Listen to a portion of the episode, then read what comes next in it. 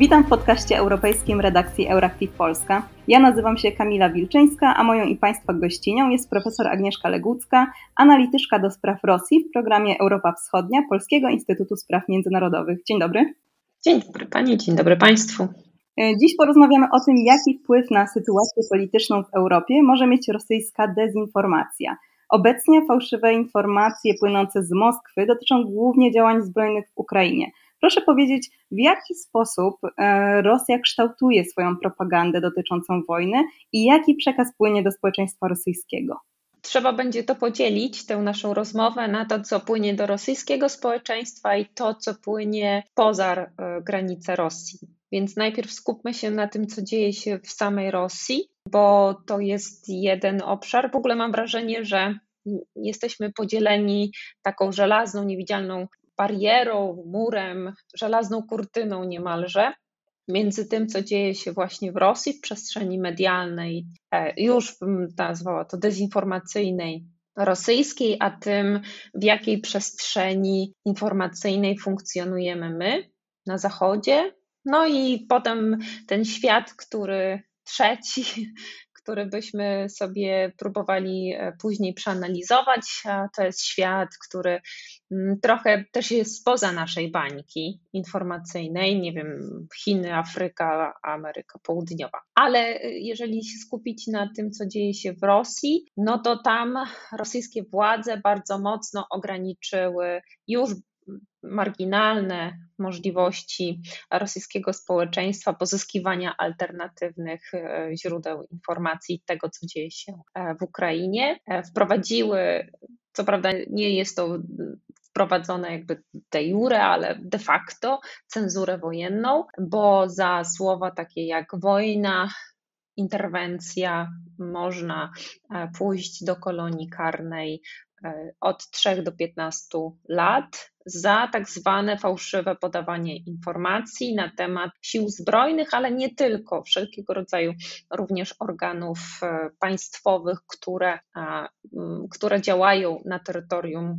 Ukrainy i już od połowy marca są e, pierwsze sprawy karne, które podaje Komitet Śledczy. To jest pierwsza rzecz. Druga rzecz, e, zlikwidowano ja bym tak powiedziała, mm, już niezależne media, dlatego że swoją działalność zakończyło pod presją władz Echo Moskwy, takie bardzo ważne, historyczne medium rosyjskie no, historyczne, nadające w stolicy, posiadające takie bardzo dużą e, słuchalność w Moskwie. Również takie niezależne medium było Telewidenie Dość, które także zrzeszało takich niezależnych dziennikarzy, bardzo ciekawych, przedstawiających e, antyputinowski pogląd na świat i także próbujących przez ten bardzo krótki okres po 24 lutego, próbujących nie nazywać rzeczy wprost, czyli nie wymieniać słowa wojna i interwencja, próbujących przedstawiać to, co dzieje się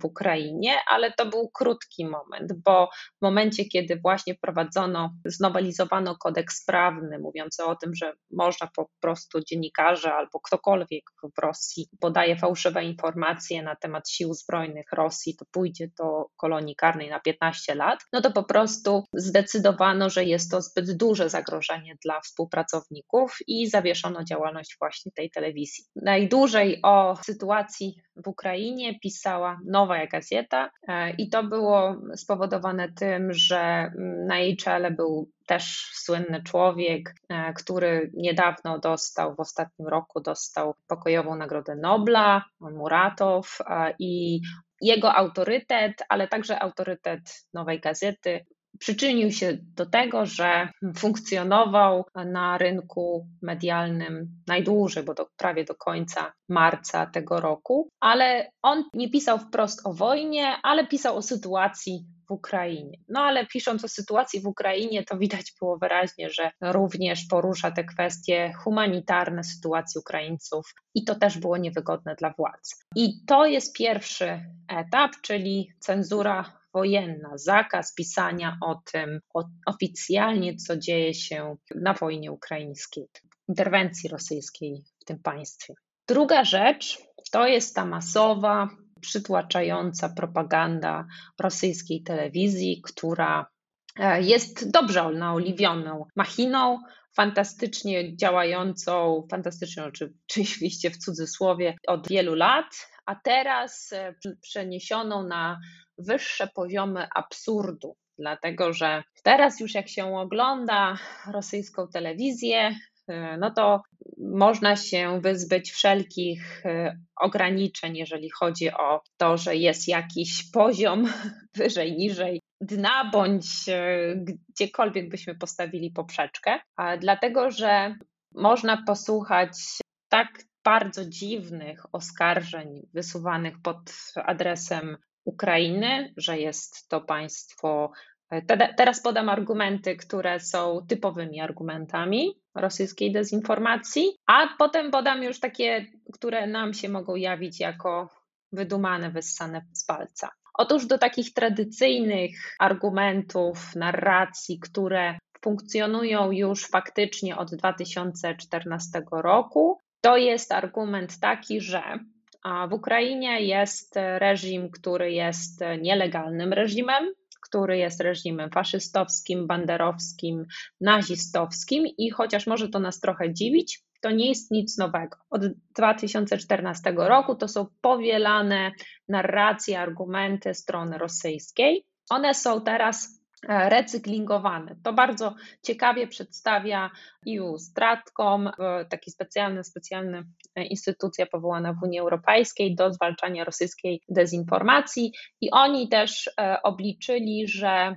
właśnie od początku rosyjskiej interwencji liczba pojawiających się słów naziści wzrosła o 290 a kolejnym elementem, który się pojawia tak tradycyjnie w rosyjskiej dezinformacji na temat Ukrainy, to jest kwestia ludobójstwa. I to słowo pojawia się częściej od początku konfliktu. Liczba wzrosła o 509% tego właśnie konkretnego słowa ludobójstwa. To jest oskarżenie, które mm, dotyczy rzekomego oczywiście ludobójstwa ludności rosyjskojęzycznej, mieszkającej w Donbasie, czyli części okupowanej przez e, wojska rosyjskie, bądź separatystów wspieranych przez Rosję. I to, co dla nas jest, może być zaskoczeniem, że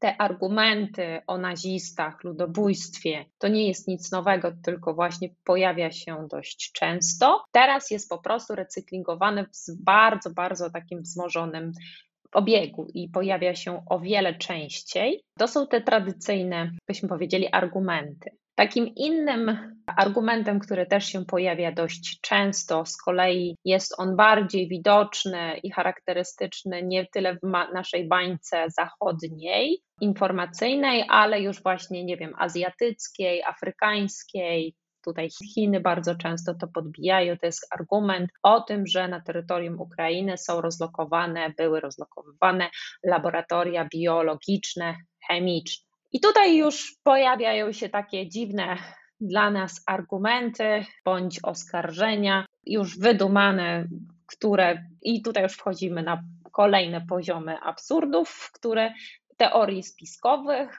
w których to na przykład są takie oskarżenia, że Amerykanie w tychże laboratoriach biologicznych bądź chemicznych, próbowali na przykład dokonywać ekstrakcji specjalnego patogenu z surowicy słowian, po to, ażeby opracować specjalny wirus do tego, żeby jako broń biologiczna można było jej użyć przeciwko konkretnie Rosjanom. I potem tę broń biologiczną miano zastosować na terytorium Federacji Rosyjskiej, ale właśnie mm, był taki argument, że tylko miała być ona skierowana do Rosjan albo, albo przeciwko Rosjanom, a co ciekawe, 10 marca tego roku rzecznik rosyjskiego Ministerstwa Obrony Narodowej Igor e, Konaszenkow e, w takim, nie wiem czy Państwo mieli okazję to widzieć. On występuje taki bardzo poważny i bardzo często pojawia się na Twitterze jego mm, takie wypowiedzi. On tak stoi sztywno przed kamerą i relacjonuje tak bardzo oficjalnie kolejne swoje wypowiedzi, i on w jednej z takich wypowiedzi oskarżył właśnie Ukrainę i Amerykanów jednocześnie o to, że, że próbują wykorzystać dzikie ptactwo do tego, żeby tę broń biologiczną za pomocą tego ptactwa dzikiego, żeby ten wirus był przenoszony na terytorium Federacji Rosyjskiej. No i jednocześnie tutaj są insynuacje i teorie spiskowe, które mówią o tym, że no właśnie Rosja była tutaj cudzysłów zmuszona do tego, żeby dokonać tego uderzenia wyprzedzającego, żeby między innymi zniszczyć te laboratoria biologiczne i chemiczne na terytorium Ukrainy, no bo inaczej byłaby zagrożona cała populacja Federacji Rosyjskiej, a w szczególności Rosjanie. No i tutaj to zagrożenie bezpieczeństwa Federacji Rosyjskiej było priorytetowe. Co ciekawe, te kwestie mm, laboratoriów to jest e, takie pokłosie pandemii i oskarżeń o to, że Amerykanie też wymyślili COVID-a i że to jest zmowa e, też amerykańskiego lobby farmaceutycznego. E, ta dezinformacja wpisuje się w ten nurt, który Również różnego rodzaju grupy antyszczepionkowców bardzo chętnie podchwycali, w, również w odniesieniu chociażby do takich laboratoriów, które odnajdywali tutaj też cudzysłów na terytorium Gruzji. Również były takie oskarżenia we wcześniejszych latach. Więc e, podsumowując, jakby ten element, Rosjanie to, co e, teraz próbują w odniesieniu do Ukrainy argumentować i dokonywać takiego miksera dezinformacyjnego, to faktycznie wrzucają te same zgniłe owoce do blendera, które już używali wcześniej, tylko teraz to robią na bardzo wysokich obrotach i robią to bardzo, bardzo umiejętnie w tym kontekście, że Rosjanom przekazują tę papkę ideologiczną w telewizji. Rosjanie pozyskują te informacje z telewizji głównie, chociaż tutaj taka smutna konstatacja jest taka, że rzeczywiście Rosjanie nadal, mimo ograniczeń, mają dostęp do internetu, mają dostęp do YouTube'a, i jakby chcieli poszukać alternatywnych informacji, to mają możliwość, żeby to zrobić. Nie robią tego z różnych powodów, ale to pewnie sobie o tym za chwilę porozmawiamy. No to teraz może przejdźmy w takim razie do Europy. Jak wygląda e, ta sytuacja, e, jeśli chodzi o rosyjskie wpływy właśnie w Europie? Które społeczeństwa są e, może szczególnie mocno narażone na tą dezinformację? Jeżeli rozmawiamy o Europie już zachodniej, to ja bym e, zrobiła takie ważne zastrzeżenie, bo my jeszcze do końca nie bardzo będziemy wiedzieli, bo to nie jest jeszcze do końca zbadane, jak to się wszystko będzie rozwijało po właśnie po interwencji w Ukrainie. Dlatego, że wręcz przełomowe stało się to, że Unia Europejska wreszcie uznała, kiedy Rosja zaatakowała, znaczy no zaatakowała pełnoskalowo teraz Ukrainę i uznała, że rosyjskie media typu Sputnik i RT, które w dotychczasowych realiach publikowały swoje treści hmm, w czasie pandemii i w czasie Brexitu i w czasie różnych problemów e, Zachodu, publikowały zawsze takie treści podważające nasze systemy demokratyczne, ale jednocześnie wykorzystujące nasze systemy demokratyczne. Dlatego, że to, co uważam za najważniejszy klucz do sukcesu rosyjskiej dezinformacji, propagandy, chociażby dziennikarzy RT, czyli dawniej Russia Today, tej telewizji, ale która też funkcjonowała jako źródło informacji strony internetowej w różnych językach, a niemieckim, francuskim, arabskim, bo też, e, ale rozmawiamy na razie o Europie, to oni bardzo rzadko kiedy przekonywali do Rosji. Wiedzieli dobrze, że do tej Rosji ciężko jest przekonać Zachód, ale bardzo łatwo jest Zachodowi krytykować samych siebie, ponieważ ten Zachód nie jest jakby pozbawiony wad i pozbawiony problemów. Ale rosyjska jakby sfera dezinformacyjna bardzo dobrze wiedziała, jak się umiejscowić. I zawsze się umiejscowiali w takich kategoriach antysystemowców czyli że walczą, a może nie tyle sam walczą, bo to, to by, jak ktoś mówi, że walczy z czymś, to zawsze ta druga strona ustawia się w pozycji obrony, że trzeba, jak ktoś walczy, no to trzeba się bronić. A RT wybrało takie hasło, które brzmiało question more, czyli podważaj, zadawaj pytania. I oni po prostu byli zatroskani, że tak mogę powiedzieć, zatroskani kondycją Zachodu zatroskani tą liberalną demokracją, albo byli zatroskani Brexitem, działalnością e, różnego rodzaju ugrupowań separatystycznych, bądź zatroskani byli tym, że były wprowadzone pandemia, może nie była wprowadzona pandemia, ale że w ramach pandemii były wprowadzane różnego rodzaju ograniczenia. I co było bardzo ciekawe, jak się obserwowało kontent, który był przedstawiany w RT, Czyli tam e, zastanawiano się albo podawano takie hasło Twoje ciało, Twój wybór, czyli że każdy powinien mieć wolny wybór i że gospodarka będzie obciążona wprowadzaniem różnego rodzaju ograniczeń przez władze w celu ochrony zdrowia, to z kolei w rosyjskich mediach były zupełnie inne e, dyskusje, zupełnie inny content. Był content mówiący o tym, że trzeba się szczepić i tak dalej, więc mieliśmy takie zupełnie inne przekazy.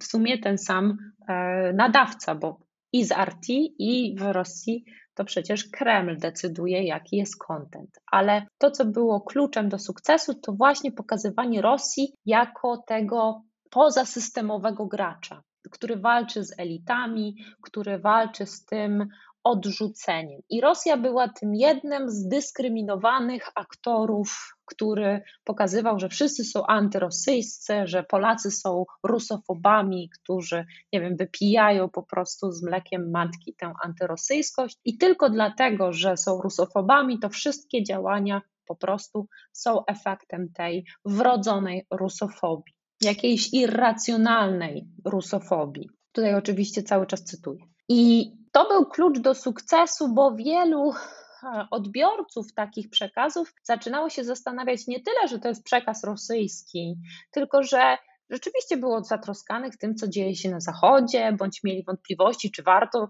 te ograniczenia wprowadzać, czy nie w czasie pandemii. I bardzo łatwo wchodzili w tę narrację, a potem między wierszami Rosjanie wrzucali zupełnie inne artykuły mówiące o tym, a po co nam sankcje, a po co nam wspieranie Ukrainy, a jednak na Ukrainie to rządzą faszyści i chcąc, nie chcąc, w którymś momencie zaczynało się w jakimś tam sposób sympatyzować z przekazem rosyjskim między wierszami. I to był chyba klucz do sukcesu. I w momencie, kiedy zaczęła się interwencja rosyjska w Ukrainie, to bardzo dobrą rzecz zrobiła Unia Europejska, bo powiedziała, że RT i Sputnik to nie są media. I to chyba był klucz do sukcesu, bo wreszcie zidentyfikowano, że okej, okay, że trzeba debatować, my musimy debatować, my musimy zadawać pytania. Co złego jest w zadawaniu pytań, albo co złego jest w wątpliwościach. Natomiast muszą te pytania zadawać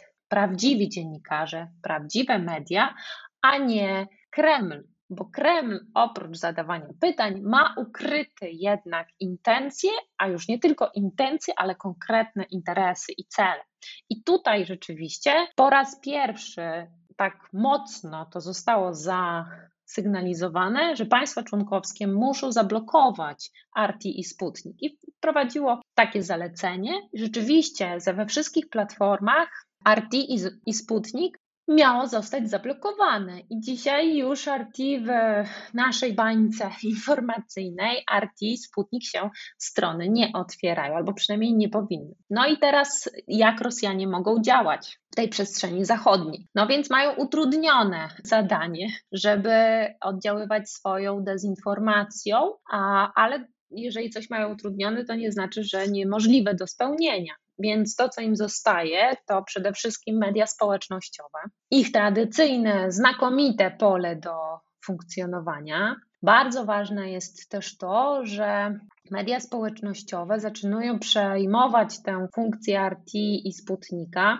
I to, co jest bardzo istotne, że antyszczepionkowcy się przekwalifikowywują i konta dotychczasowe na Twitterze, czy Facebooku, czy w Instagramie, które dotychczas e, zajmowały się przekazem pandemicznym, mają teraz nowe zadanie. I tym nowym zadaniem albo nowym kontentem, który poszerza, to jest kontent wrzucany na dzień dzisiejszy. A jaki on jest? Otóż to wszystko zależy od tego, do jakiego kraju ten kontent jest wysyłany. Jeżeli chodzi o Polskę, to ten kontent jest związany z Ukrainą, oczywiście, a najbardziej taki złowrogi, albo taki, który będzie długofalowy i taki, który będzie właśnie też podważał zaufanie do państwa, zaufanie do Ukrainy, to będzie związany, i już to widać wyraźnie, to jest związane z uchodźcami, ukraińskimi uchodźcami w Polsce.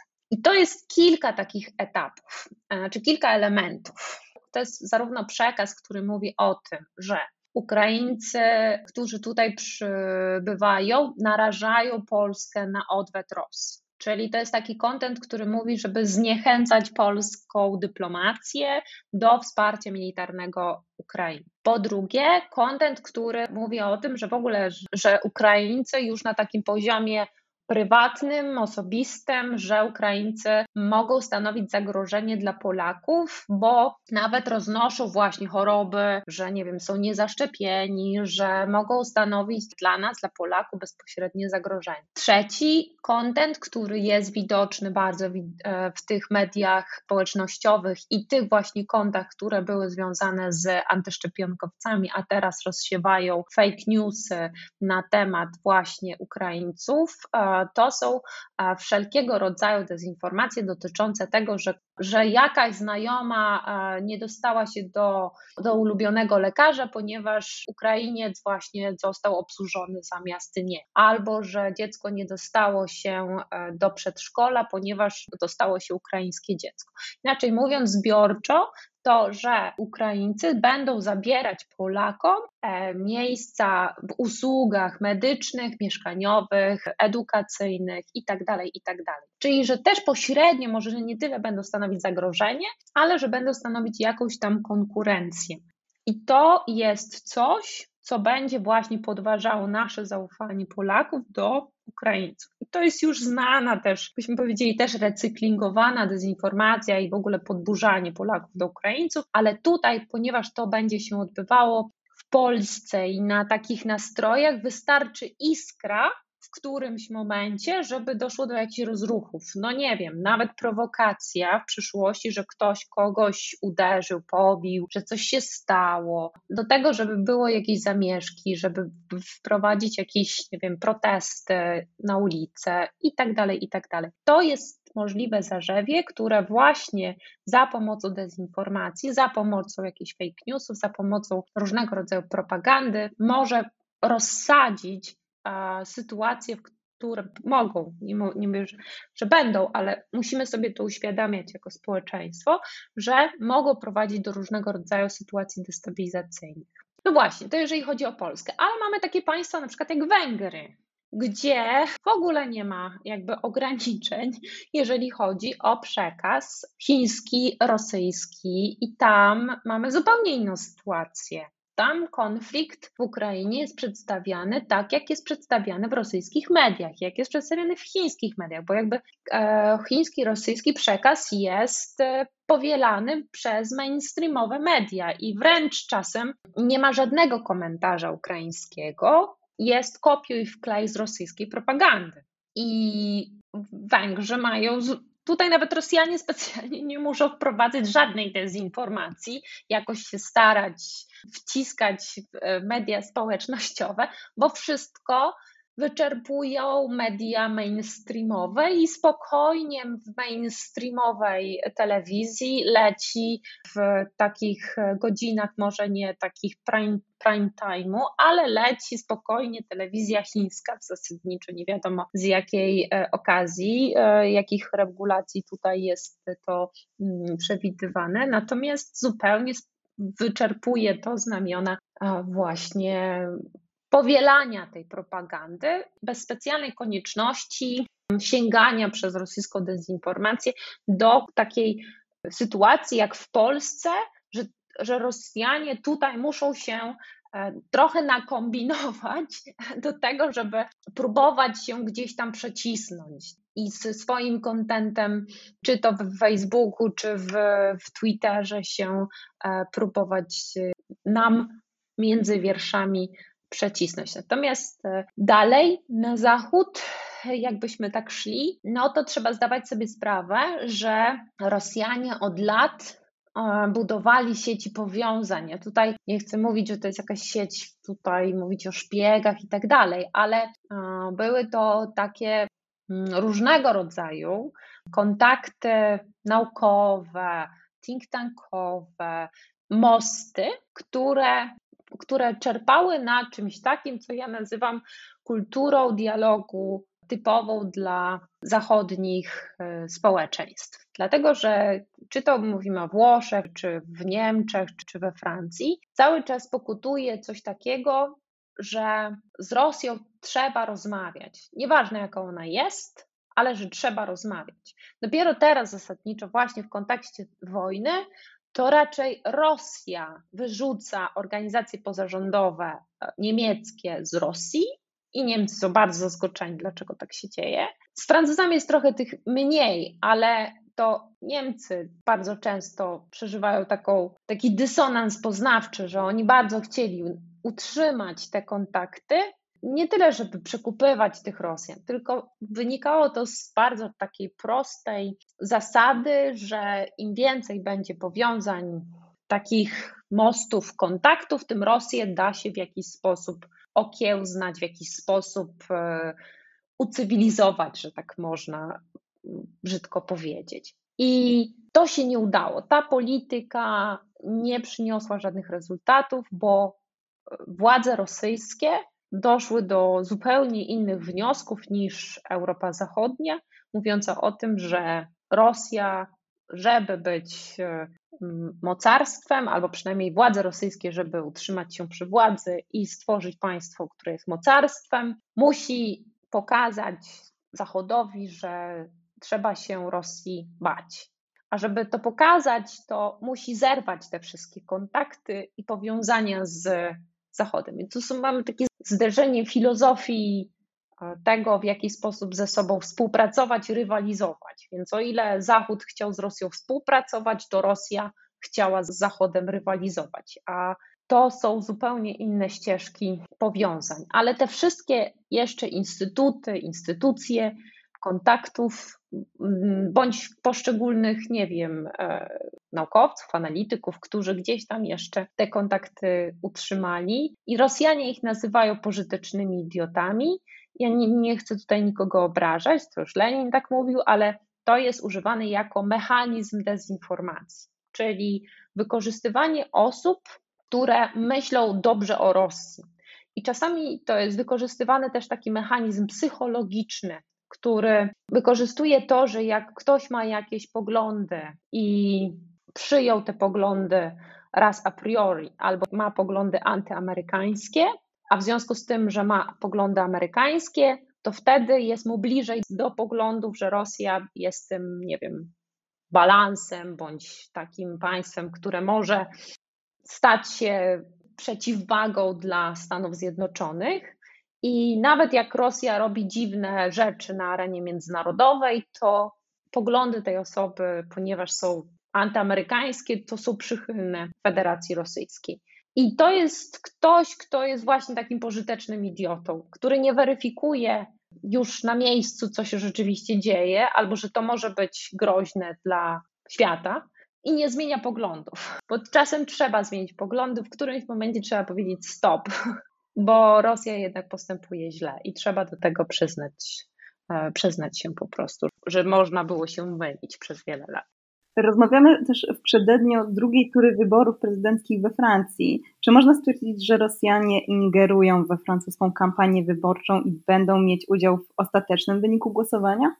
E, ja bym powiedziała tak, że w każde wybory e, w Europie Rosjanie w mniejszym lub większym stopniu może nie tyle ingerowali, bo mają też takie problemy z capacity, czyli z możliwościami ingerowania w takim pełnym zakresie, jak my sobie to wyobrażamy, że mają tych szpiegów wszędzie i tak dalej, ale mają wpływy, mają możliwości e, oddziaływania. I teraz te możliwości są bardziej ograniczone, tak? bo tak powiedziałam, że te nie mają już RT, bo to, co było też kluczem na przykład do sukcesu francuskiego RT, w czasie na przykład, e, kiedy były protesty żółtych kamizelek. Oni zapraszali do mm, prime time'u, do dyskusji właśnie tych protestujących i dawali im możliwość wypowiedzenia się. I to było też bardzo ważne, bo zaczęło ich oglądać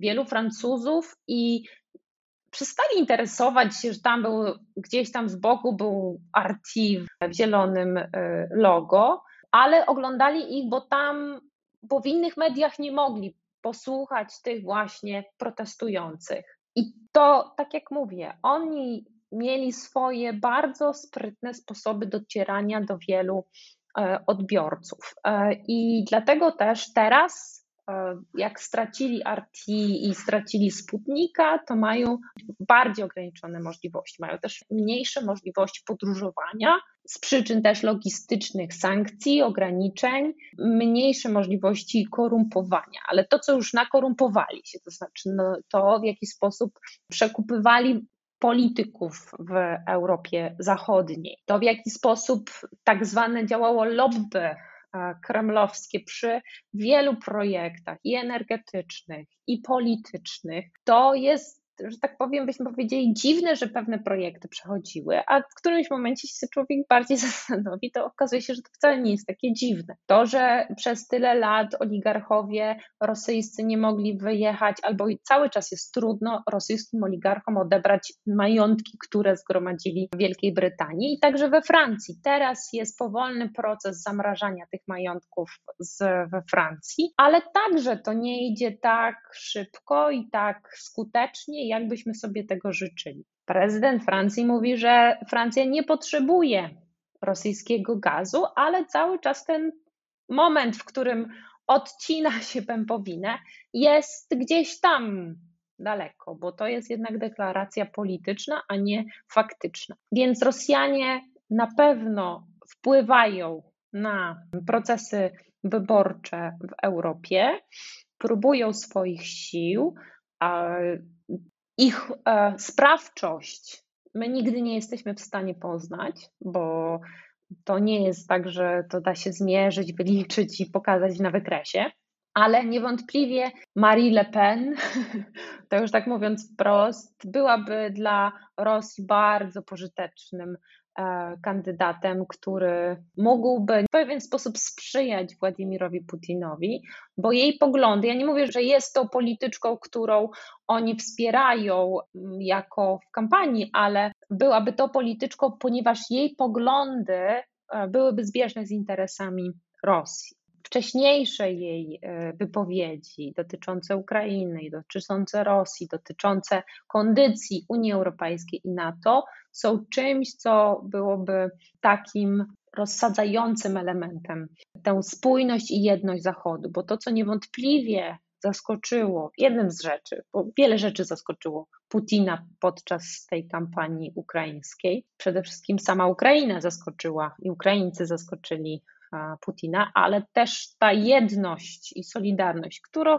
my krytykujemy i pokazujemy, że jest wiele tam pęknięć, ale z perspektywy Kremla to jednak jest w dużej mierze jakiś monolit, który przeciwstawił się Władimirowi Putinowi bo Władimir Putin sądził, że będzie tradycyjnie Europa deep concern, tak, czyli będzie no, zaniepokojona sytuacją w, w Ukrainie, że wprowadzi jakieś tam sankcje, ale to, co go zaskoczyło, to zamrożenie aktywów a centralnego banku, tego się zupełnie nie spodziewał.